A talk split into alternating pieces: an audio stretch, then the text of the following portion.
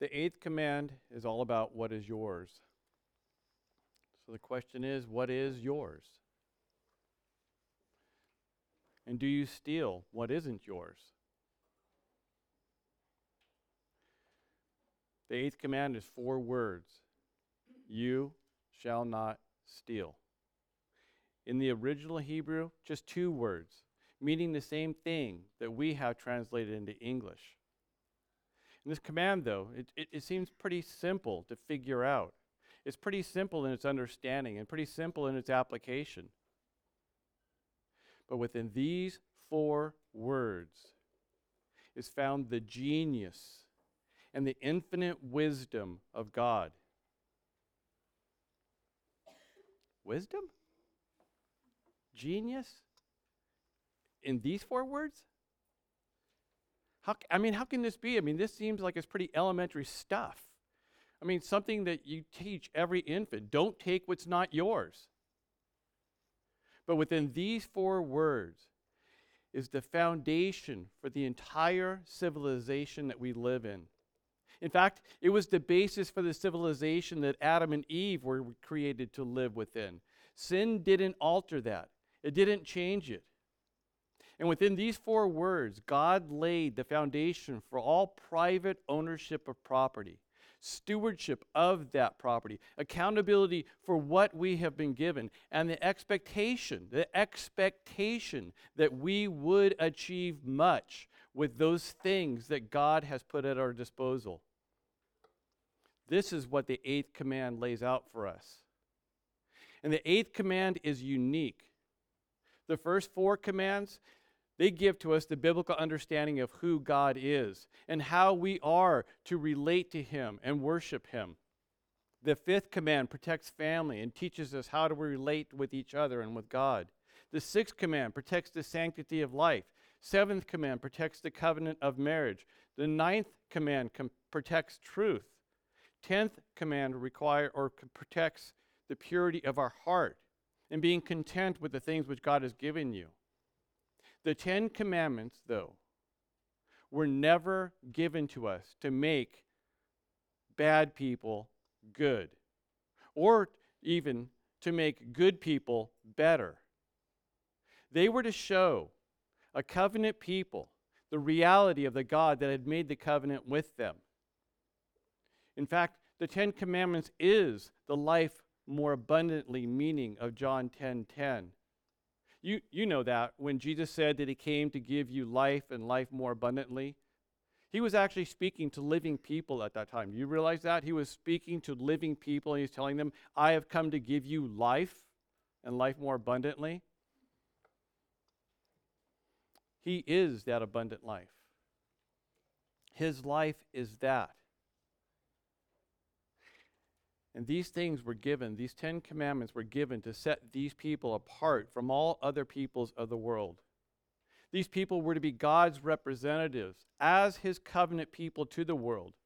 And they were given to reveal to these covenant people that reality that while they were chosen, the chosen people of God, unless they were morally perfect every single moment of every single day of their lives, not just in their actions, and in their words, but in their thoughts.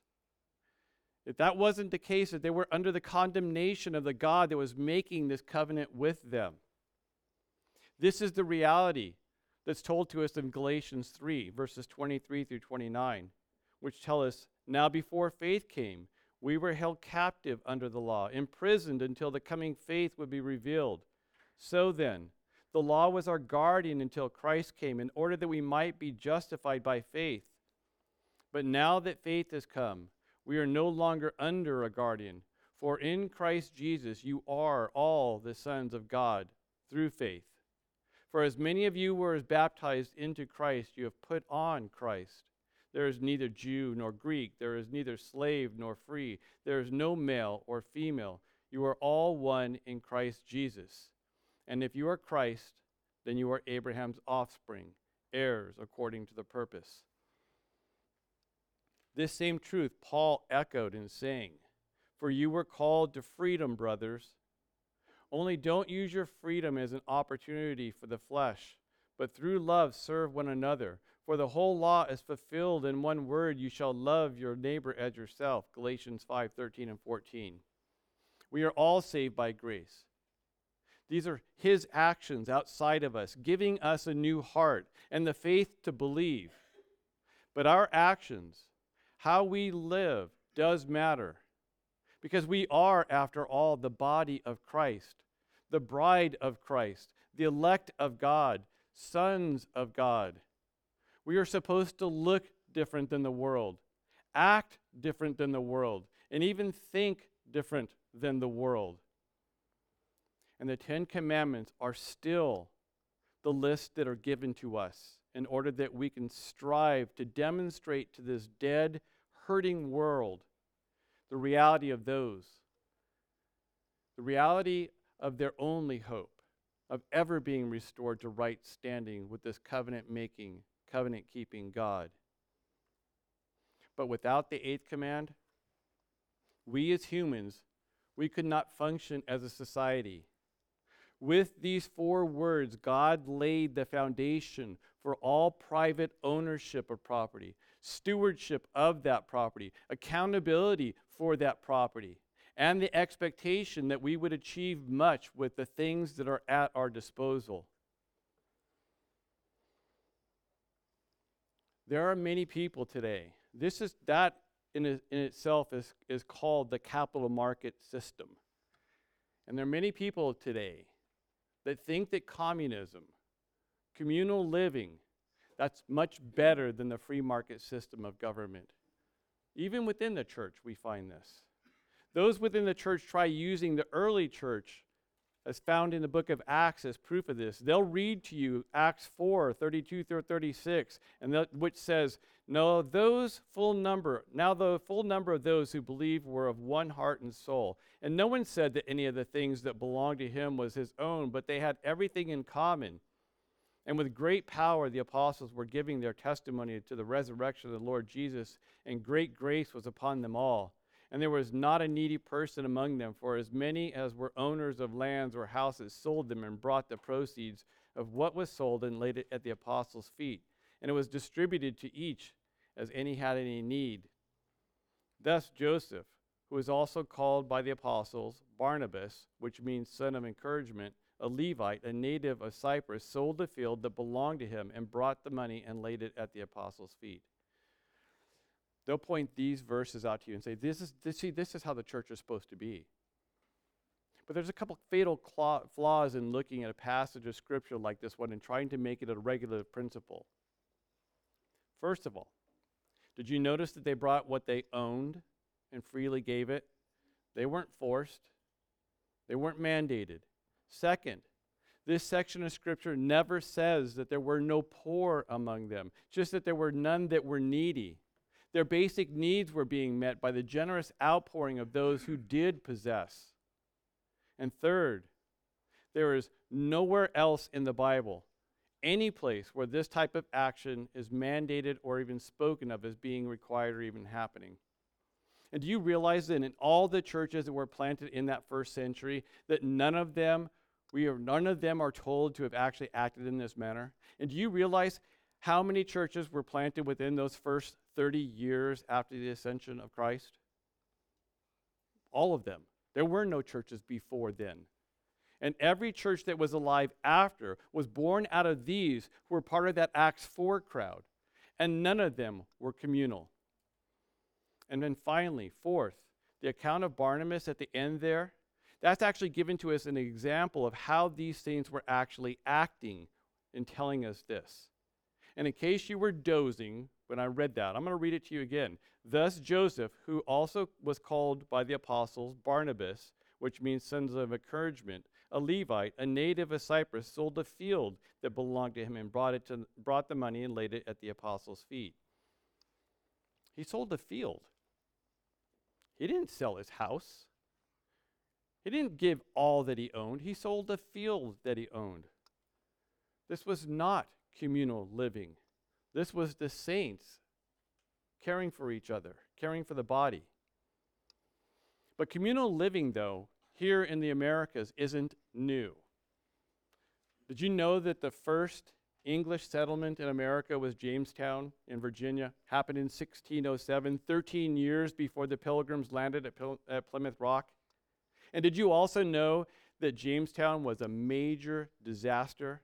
It was almost completely vanished into history within the first couple of years of its, ex- of its existence. And when you search the history books, the reason that they tell you that this actually happened was because of drought, starvation, threats of attack, and diseases. But in reality, what they won't tell you is that Jamestown, when it was first settled, was a commune. It was an experiment to prove that people were good and that good people working together for a common cause will prevail and will flourish. And it proved an unmitigated disaster. Again, you're going to have to dig to find the facts because this is not what they're going to be teaching you in American history. But suffice to say, when you actually do dig, you will find that what occurred is what always occurs when there is no property ownership. True humanity comes shining through. No one in Jamestown wanted to work any harder than anybody else did, since there was no personal gain to it. Think about this. It, why should you go out and work hard? Clearing lands, planting crops, hunting game, when old John sat there with his buddies drinking cool drinks and playing cards. Within the first two years, almost two thirds of those people there died of starvation and freezing. And during the winter of 1609, two years after they landed there, they resorted to cannibalism to survive. Talk about communal living at its best. And then in 1610, it all changed. A new governor showed up and instituted new rules. And those rules you don't work, you don't eat. You will not steal. That was once again instituted, and the colony then, colony then began to flourish. The eighth command protects property and possessions, things that you would think that God wouldn't care much about.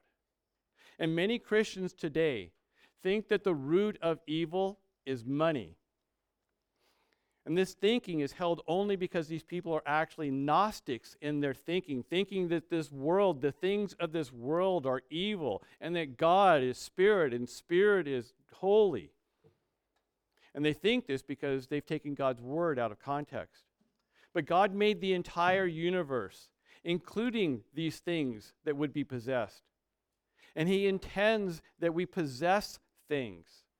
He created the world beautiful and useful for us to marvel at and to benefit from. And if this weren't so, then He wouldn't have created it beautiful and useful. And He wouldn't have given us the command not to steal. Once again, with these four words, God laid the foundation for all private ownership of property, stewardship of that property, accountability for that ownership and the expectation that you will achieve much with the things that you have at your disposal. But see, this is where we as humans go all sideways. Because we, more than often, we just think on this horizontal plane. Even when it comes to the Ten Commandments. We think, when we think of them, when we think of the Eighth Commandment, we think, well, what does this mean about our actions concerning other humans? I mean, isn't that the thing that we've always been taught concerning the cliff notes that Jesus gave us concerning the Ten Commandments, where he said, You shall love the Lord your God with all your heart, all your soul, all your mind. This is the first and greatest commandment. And the second is like it, that you love your neighbor yourself. Uh, on these two commandments depend all the law and the prophets. That's Matthew 22, 37 through 40. Aren't we taught that that first command that Jesus is speaking about there is to love God with all your heart, soul, and mind? That's speaking just to the first four commands, and the commands to love your neighbor itself is speaking to the other six. But the truth is that the cliff notes on the commands of God all they all speak to us loving God with all our heart, soul, and mind. And our actions towards others are merely a reflection of our heart towards God. And this truth speaks to the reason for the eighth command and even the implications on how we view these things that God has given us. Not just the material things, but the spiritual things. How we even view salvation. But before we get to that, though, we have to determine the why of the eighth command and how we are supposed to understand it on a vertical level, not just a horizontal one. In His infinite wisdom, God has created us in His own image. Do you realize He owns that? His image is His.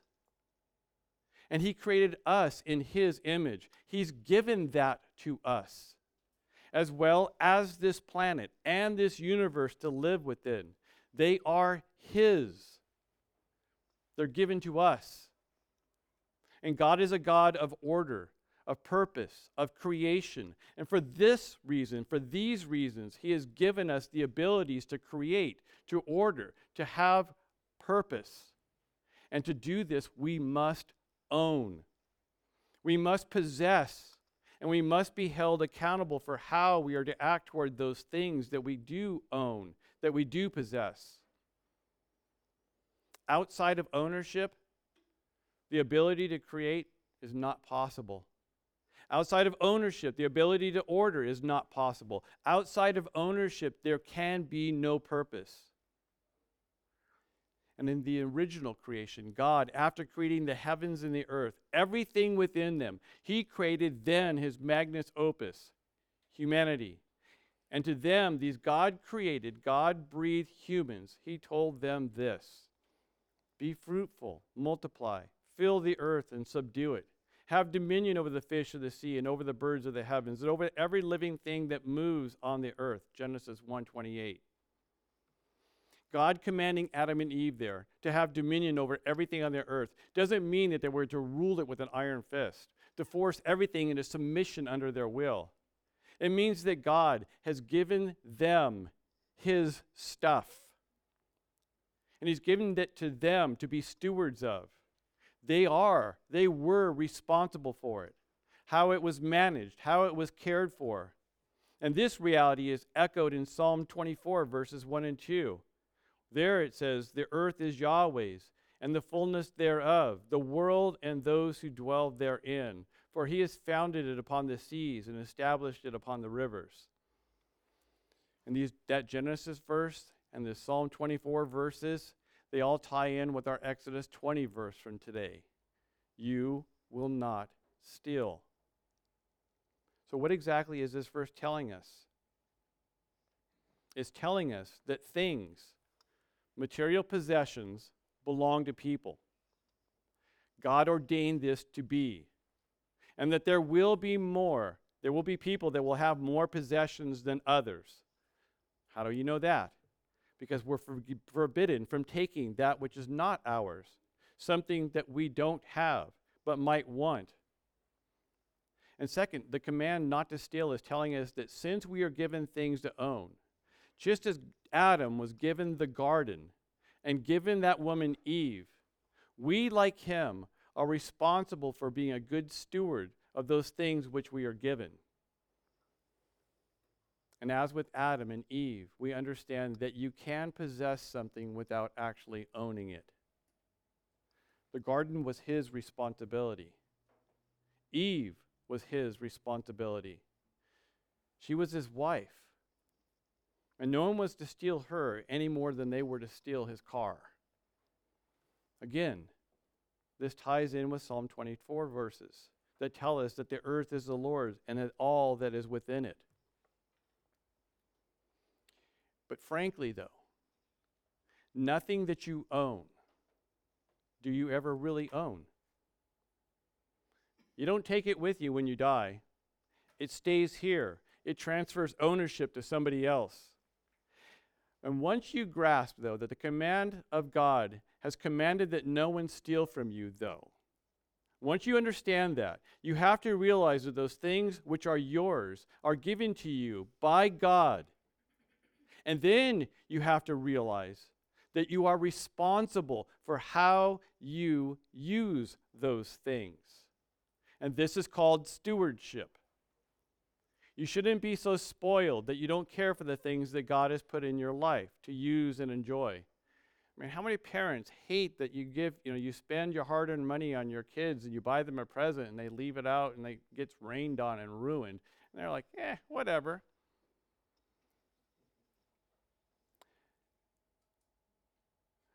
But there are those that would say that caring for the things that you own is worshiping them.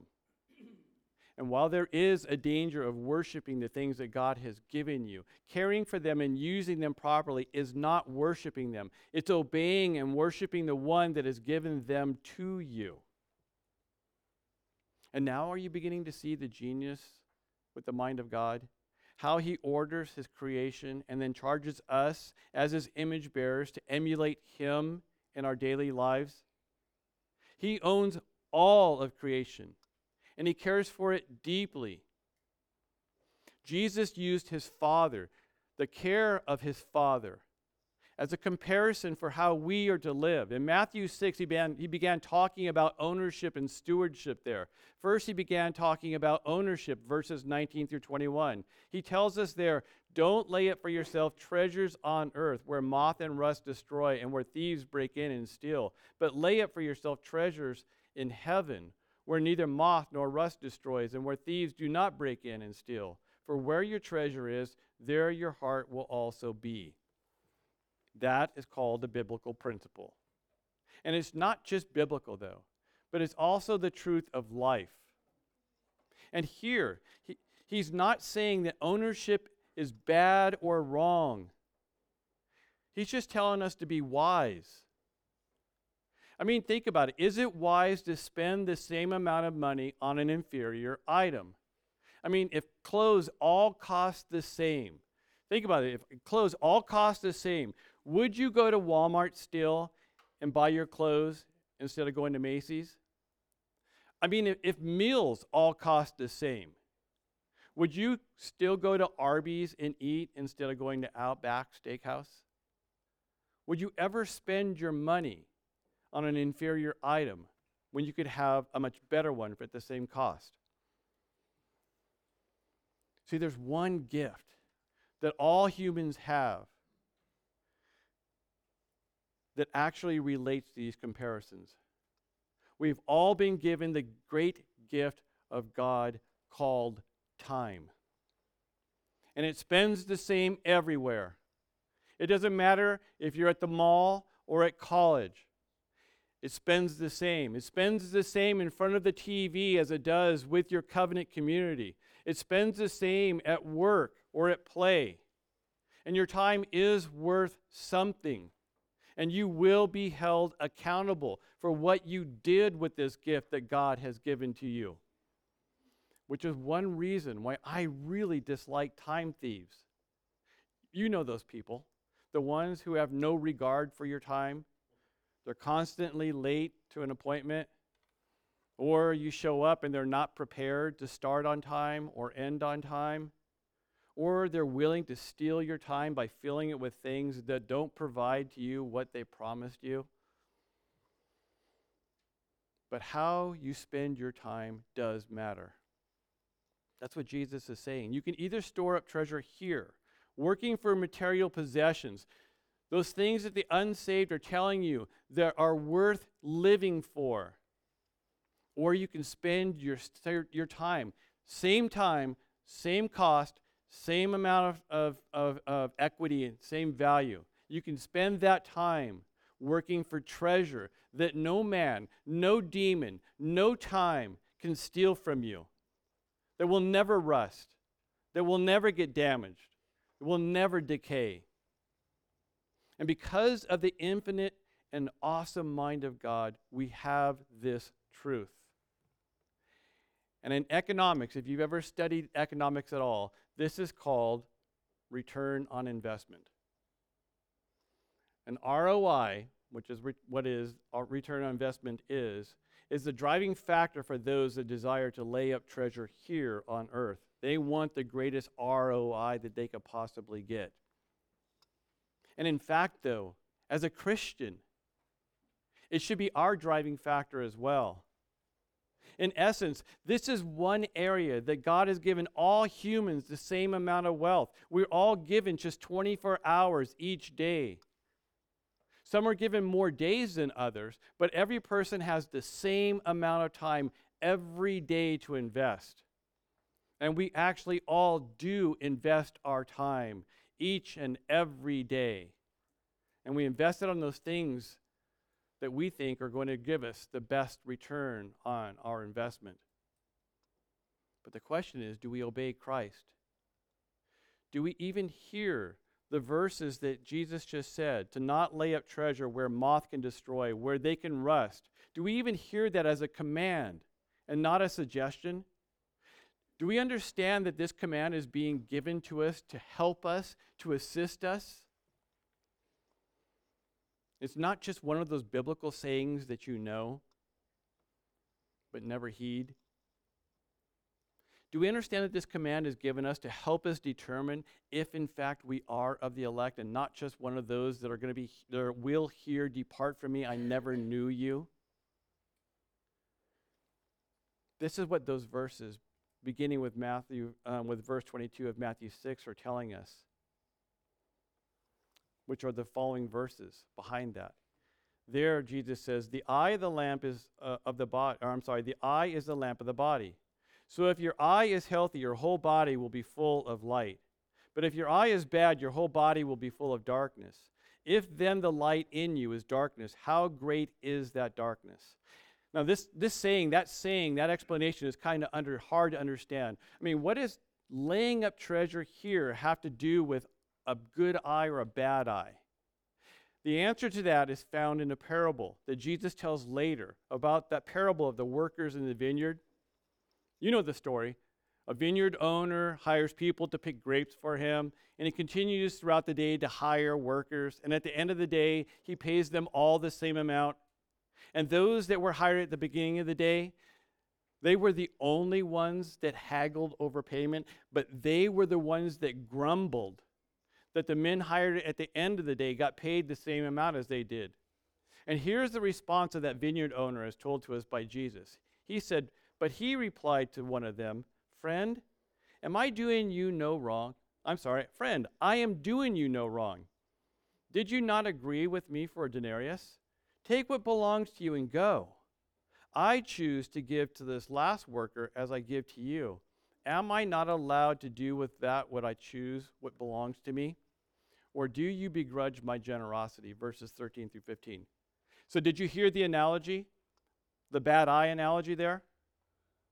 No? Well, that's because what we have rendered as, Do you begrudge my generosity, is a total paraphrase and not a translation. Or, Do you begrudge my generosity? That is a very loose paraphrase of this? Or is your eye bad because I am good? The bad eye here parallels that bad eye of Matthew 6:23. What Jesus is meaning for us to see in both accounts is that the bad eye is your heart. The bad eye is the eye that cannot see the beauty and the worth of the generosity of God and the grace of Christ that is more swayed by the shiny object of this world, the fleeting pleasures of this life, and are willing to spend their God given time on the pursuit of these things rather than on the true beauty, the true treasure of the truth of God and His amazing grace that has redeemed them. And this is why Jesus followed up that bad eye account with this in verse 24.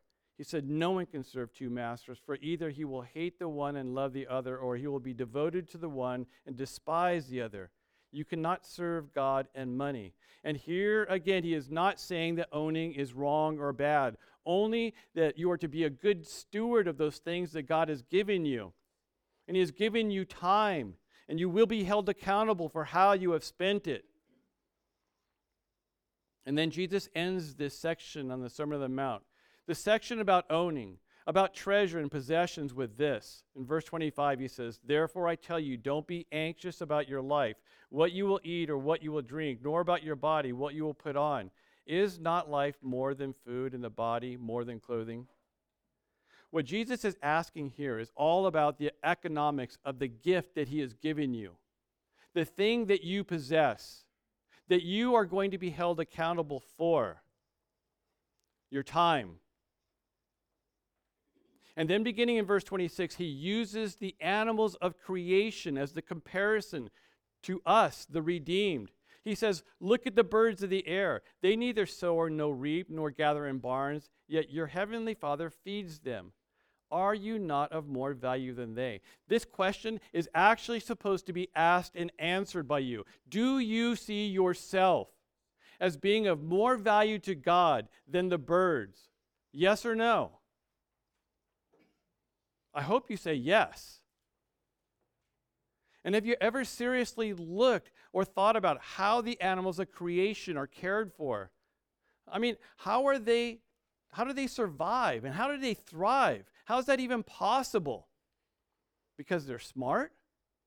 Or is it just because the environmental situations just happen to be such that they can? No. It is God who is caring for them, providing for them. He is master over them.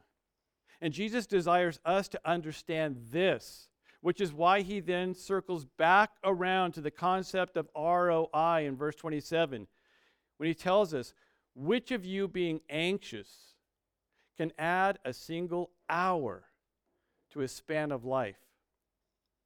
Again, once again, speaking about that gift of time. And then he says, Why are you anxious about clothing? Speaking about the gift of possessions. Consider, the lilies of the field, how they grow. They neither toil nor spin. And yet I tell you, even Solomon in all his glory was not arrayed like one of these. But if God so clothes the grass of his field, which today is alive and tomorrow is thrown into the oven, will he not much more clothe you, O little faith? Therefore, do not be anxious, saying, What shall we eat? Or what shall we drink? Or what shall we wear? are you of little faith? If you can see Christ as your Savior, He has given this to you. Do you understand that? You didn't do that. But have you been a good steward of that faith that He has given you? Have you exercised that faith? Trusted in Him to the point that you don't fear, that you're not anxious, trusted in Him to the point that you obey and you don't ask things like, Who's going to provide for us if I lose my job? For the Gentiles seek after all these things, and your heavenly Father knows that you need them all. But seek first the kingdom of God and his righteousness, and all these things will be added to you. Here is the summation of all this section of Scripture. Here is the thing that Jesus desires us, the redeemed, those that have been given the gift of life, eternal life. This is the eye that Jesus has given us and commands us to use here.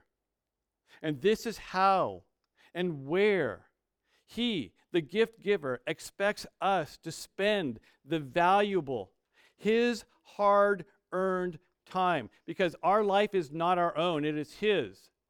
This is where He expects us to, to expend His hard earned time on, not yours.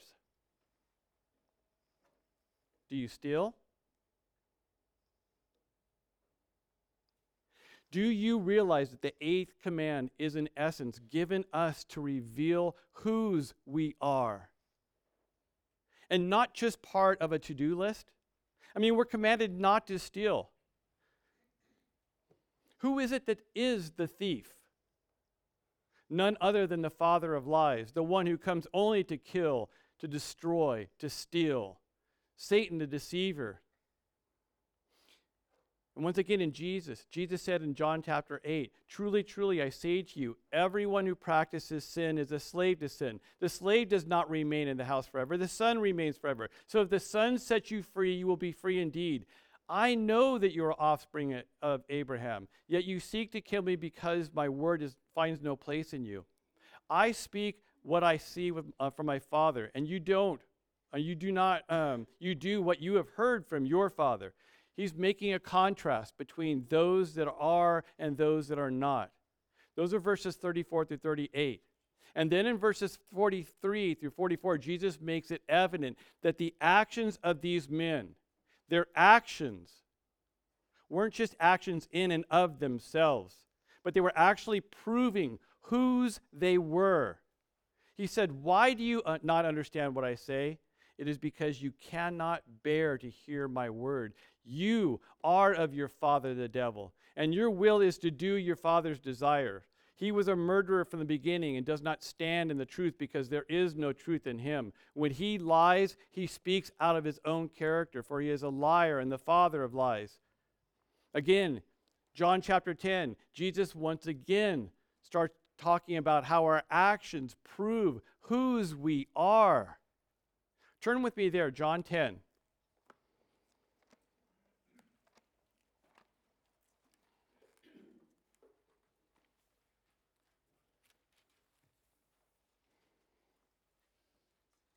So, beginning with verse 1, he's going to contrast himself with somebody else. Okay? Verse 1, he says, Truly, truly, I say to you, he who does not enter the sheepfold, but by, or sheepfold by the door, but climbs in another way, that man is a thief and a robber. But he, here's that contrast, but he who enters by the door is the shepherd of the sheep. To him, the gatekeeper opens. The sheep hear his voice, and he calls his own sheep by name, and he leads them out. When he has brought out all his own, he goes before them, and the sheep follow him, for they know his voice. A stranger they will not follow, for they flee from him, but they do not know the voice of strangers. 1, 1 through 5. Okay, so are you following along here? Can you see the contrast that Jesus is making between himself and the one that he calls the thief and the robber? And then he goes on with this analogy, this parable, this comparison. And in verse 10, he says, The thief comes only to steal, to kill, and destroy. I came that they may have life and have it abundantly. Again, the comparison between Jesus and the one that he calls the thief who comes to steal and kill and destroy. But who is it that Jesus is calling the thief, the robber? We desire to automatically assume that he's referring to the father of lies, to the deceiver, Satan, but he's not. He's referring to the false prophets, to fake pastors, to those that are of the deceiver, those that represent a false gospel, a different Jesus. They are the ones that are called hired hands in verse 12. They, these hired hands could not own the sheep of Jesus, yet he calls them thieves because they come to steal from him that which is rightly his. But lest we get so agitated concerning these guys stealing the sheep of God and get concerned about that, understand that those that remain in false religions, in quasi churches, are not, cannot be of the Good Shepherd.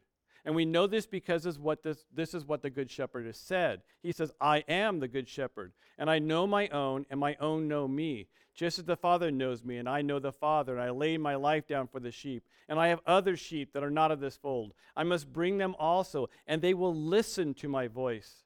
So there will be one flock, one shepherd, and he is that shepherd.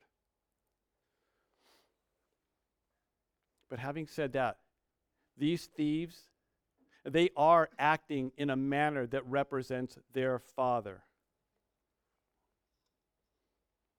So the question is Are you a thief? Do you steal? No? Hypothetical question. If you were to come across a $100 bill in a store laying on the floor, would you, would you pocket it? Would you pocket it and figure that, man, this must be the providence of God giving you money? I mean, finders, keepers, losers, weepers, right? Ephesians 4:28 tells us, "Let the thief no longer steal, but rather let him labor, doing honest work with his own hands, so that he may have something to share with anyone in need." But you're thinking that verse has nothing to do with finding money or even how we use our time. I mean, it's specifically talking about the thief. I mean, you, you know the thief, the people that who actually steal for a living.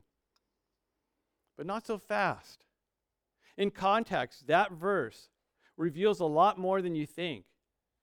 And it's very relevant to the eighth command. Here's that verse in context in Ephesians 4. Paul says, Now this I say and testify in the Lord that you must no longer walk as the Gentiles do in the futility of their minds. He's talking to the church, he's talking to us. They are darkened in their understanding and alienated from the life of God because of their ignorance that is in them due to their hardness of heart. They have become callous and have given themselves up to sensuality, to greedy, greedy to practice every kind of impurity. But this is not the way you learn Christ, assuming that you've heard about him and were taught in him as the truth is in Jesus. So put off your old self, which belongs to your former manner of life and is corrupt through deceitful desires. And to be renewed in the spirit of your minds, and to put on the new self, created after the likeness of God in true righteousness and holiness. Therefore, having these things done, since you are of Christ, therefore, having put away all falsehood, let each one of you, speaking to the church again, speak the truth with his neighbor, for we are all members of one and of another. Be angry and do not sin. Do not let the sun go down on your anger and give no opportunity to the devil. Let the thief no longer steal, but rather let him labor, doing honest work with his own hands, so that he may have something to share with anyone in need. And let, let no corrupting talk come out of your mouths, but only such as good for building up, as fits the occasion, that it may give grace to those who hear. And don't grieve the Holy Spirit of God, by whom you were sealed for the day of redemption. And let all bitterness and wrath and anger and clamor and slander be put away from you, along with all malice. Be kind to one another, tenderhearted, forgiving of one another, as God in Christ forgave you. So, do you see in context the one that is called the thief in these verses is the same one that is being told not to act like the Gentiles? The same one that is being told not to be, to be angry and not to sin. The same one that is being told not to grieve the Holy Spirit to put away bitterness and wrath and anger. This is speaking to all of us. It is speaking to the church, and it's speaking for the church. And why is it that God, through Paul, is telling us? Why is he commanding us to stop being a thief, to start working? Why is it the command to start working, to stop stealing, what did he say? So that we can actually own more, possess more, become more affluent? It's not for ourselves, but in order that we can give to those that are needy. We are to emulate our Father if God is our Father. And the stealing that is being spoken of here also includes taking long breaks at work, slacking off instead of being diligent, watching YouTube instead of doing your work, playing Angry Birds or any other video game when you're on the clock, charging more for your services than really what is needed. This is all stealing. And we are commanded to emulate our Father if, in fact, He is our Father. So, is God your Father? How you handle material possessions is a great indicator if this is a reality or not. And he's given us two areas to easily discern whose we are. First of all, do you steal? If God has given you himself, then you are meant to be a good steward of that gift. Do you understand that everything is his? that we are merely stewards of the things that He has given us. There's only one thing that you're going to take with you when you die. One thing that you really do own. Everything else is all temporarily yours. When we enter into eternity, people will no longer be judged by what they own and what they have. But there will be the rich and the poor there, the haves and the have nots. The rich there, the haves, only possess the riches that they have because they have been given to them. They didn't earn them, they didn't possess them, and they didn't do anything to make themselves more rich or any less rich either. The riches that the haves have in eternity are the riches of Christ. It is the unsearchable riches of Christ, as Paul says in Ephesians 3 8. And we're told in 2 Corinthians 4 7, but we have this treasure in earthen vessel, so that the surpassing greatness of the power will be of God and not from ourselves. And the parable that Jesus tells us about in Matthew 13 44 through 46 is meant to highlight how the haves, those ones who have the treasure are Christ, how we're supposed to act. He says, There, the kingdom of heaven is like a treasure hidden in the field, which a man found and hid again. And from, jo- uh, from joy over it, he goes and sells all that he has and buys that field. What are you willing to invest your time in? What are you investing in? Again, the kingdom of heaven is like a merchant seeking fine pearls, and upon finding one pearl of great value, he went and sold all that he had and he bought it. The treasure that we have is all because of Christ. But this isn't a new idea.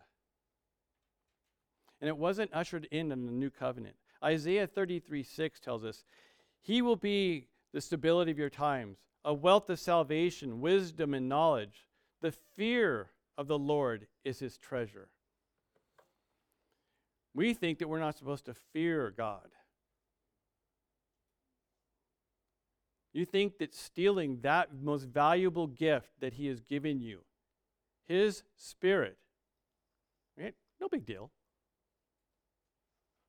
I can waste the time that God has given me. It's my time. But what is new?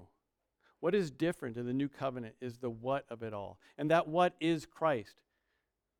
It was his body given for you, it was his blood that was shed for the remission of your sins. This is the how and what of that treasure that any who are of the elect of God have. Given for you, given to you. And you are responsible for this. You're accountable for it. And are you a thief? And are you one of those false prophets that would try to steal this treasure from God? steal it from him by telling people that it is theirs for the taking. All they have to do is decide that it is of some value. Holding Jesus up alongside the things of this world and try to convince people that he is a better deal than the things of this world. Or perhaps not even better than the things of this world. He's just an enhancement to the things of this world. You have a good life, Trust Jesus, He'll give you a better life. He's a seasoning to make your good life better. Are you one that thinks that the shed blood of Jesus is of such little value that it can be wasted? That he died for everybody, but for it to be of any value to you, You must accept that work. Just to have that work applied to your life. And if you're one of those that think of the blood of Christ like this, the second birth in this manner, ask yourself this question Did you have a choice in the first birth?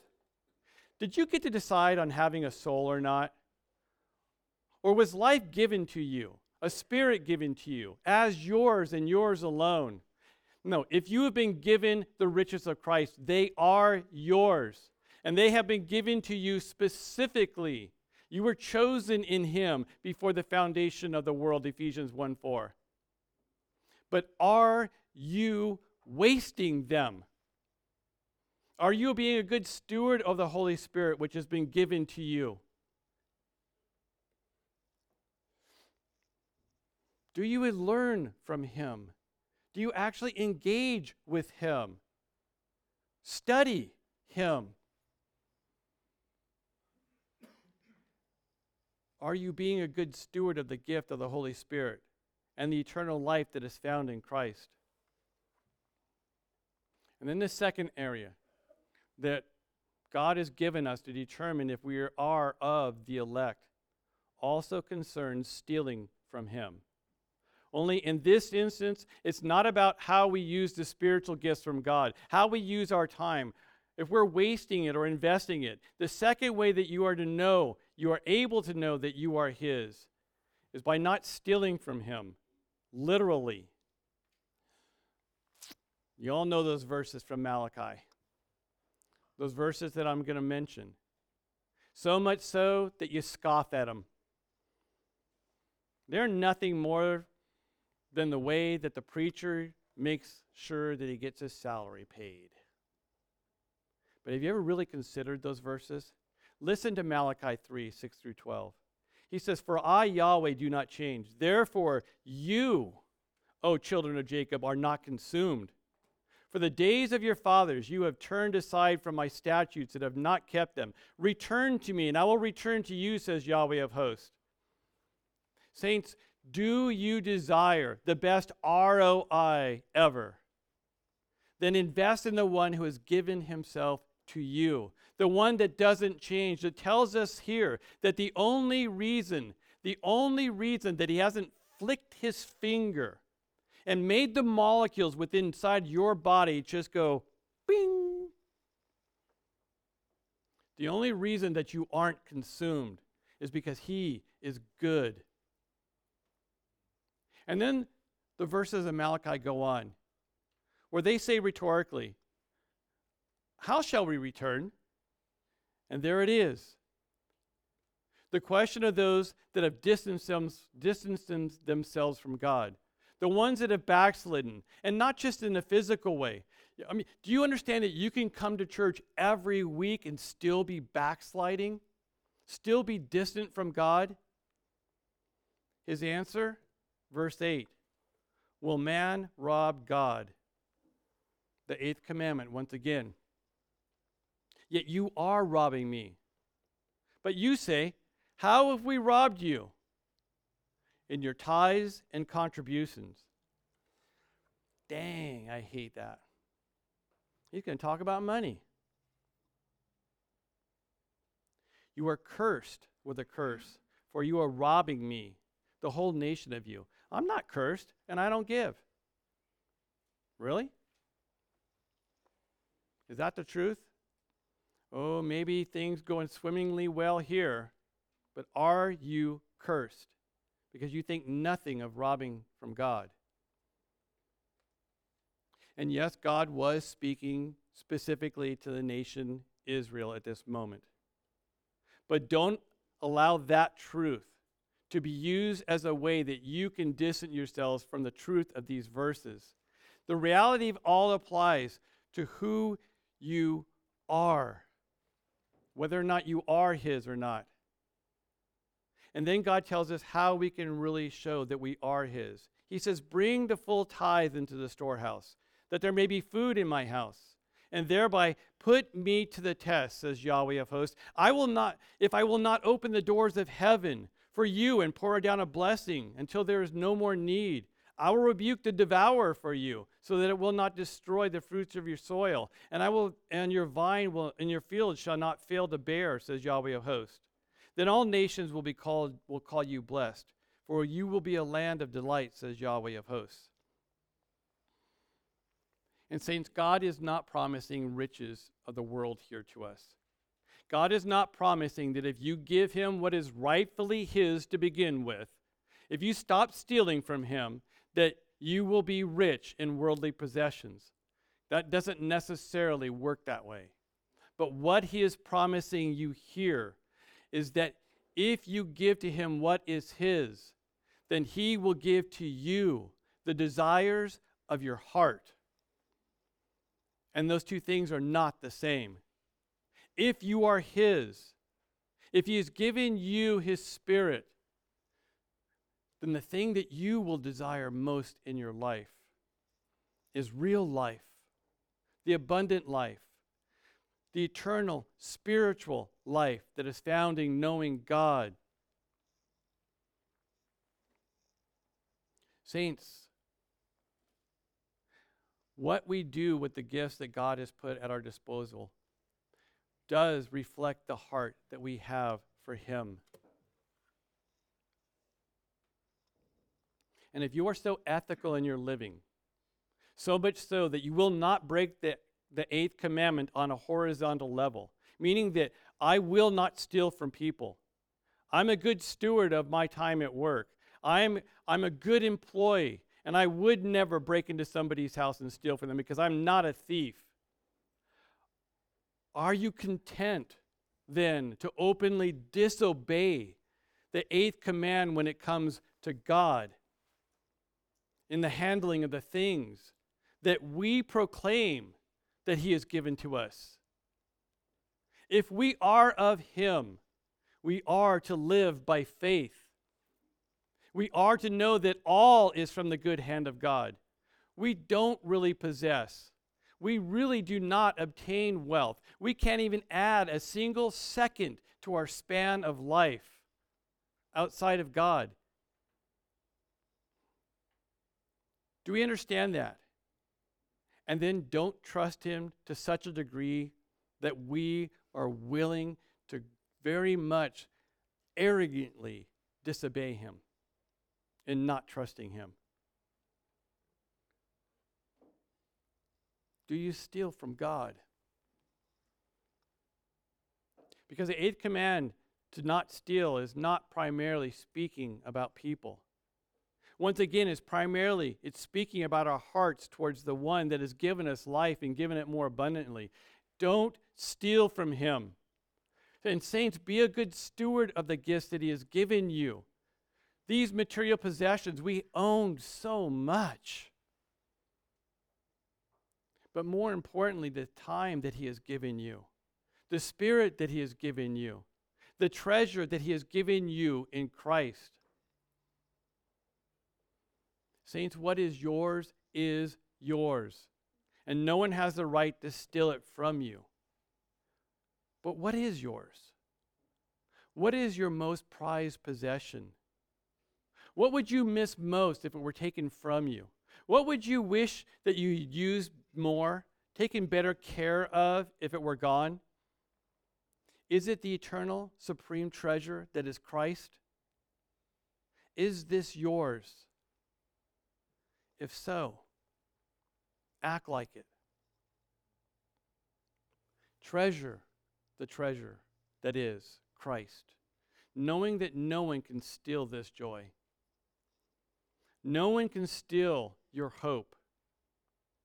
The treasure of Christ will never leave you, and you will never outgrow this treasure like your Stretch Armstrong. It will never fade away. It will only grow more valuable, more lovely, more treasured.